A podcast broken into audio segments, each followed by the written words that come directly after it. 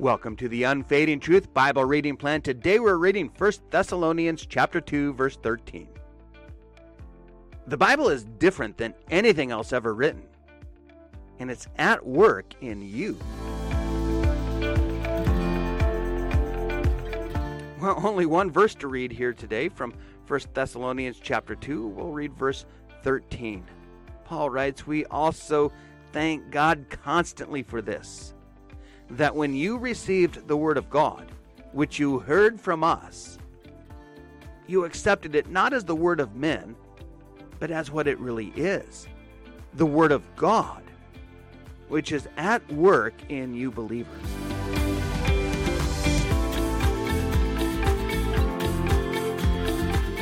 Well, last week we spent the week looking at Article 4 of the Confession of Faith, uh, looking at the listing of the canonical books of the Bible.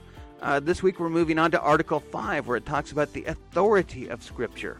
And it begins by saying, We receive all of these books that it had just previously listed, all of these books of the Bible, and these only as holy and canonical for the regulating, founding, and establishing of our faith.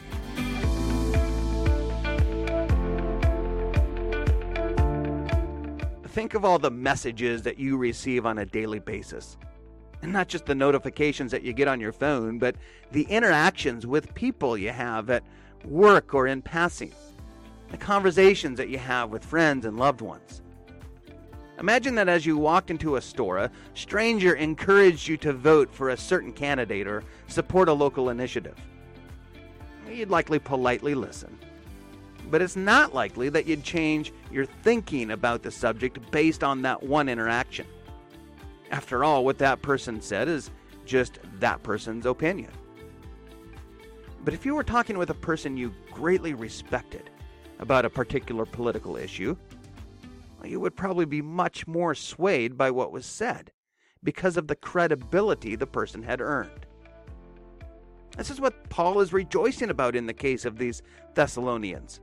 They had heard the gospel proclaimed but they had likely heard all sorts of religious ideas proclaimed in the pluralistic society that they lived in.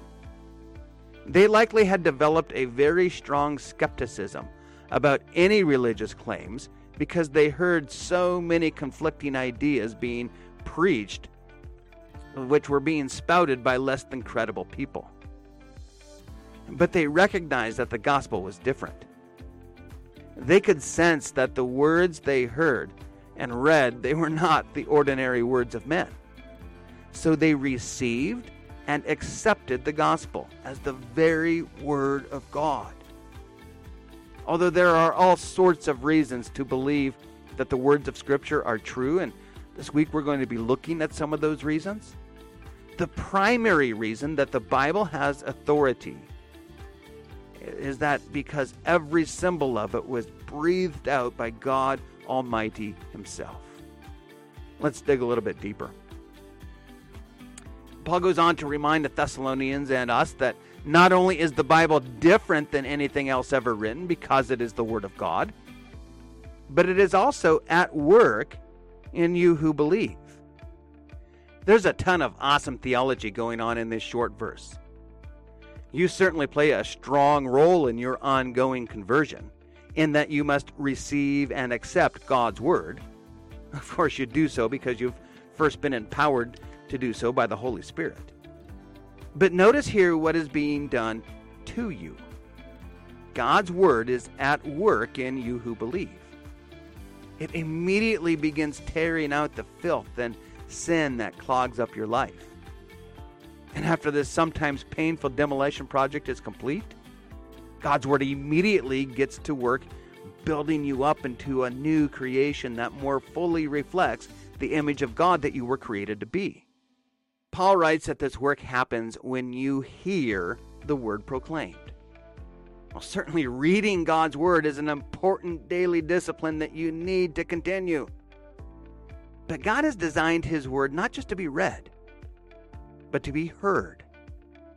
When you sit and listen to it preached, just as the Thessalonians did. Know that these words that you hear are at work in you. As you pray today, use the triple A prayer pattern. Begin praying by acknowledging who God is. Today, after reading 1 Thessalonians chapter 2, let's open our prayer to our Father God, whose authoritative word is at work in us. Then go on to align your life with God's will. Uh, do that by praying for the continuing strength to do the hard work of receiving and accepting God's word as you read it daily and hear it preached each Lord's Day. Then you can ask God for what you need. Remember, everything else that you hear today will fade away. But the word of the Lord is unfading truth.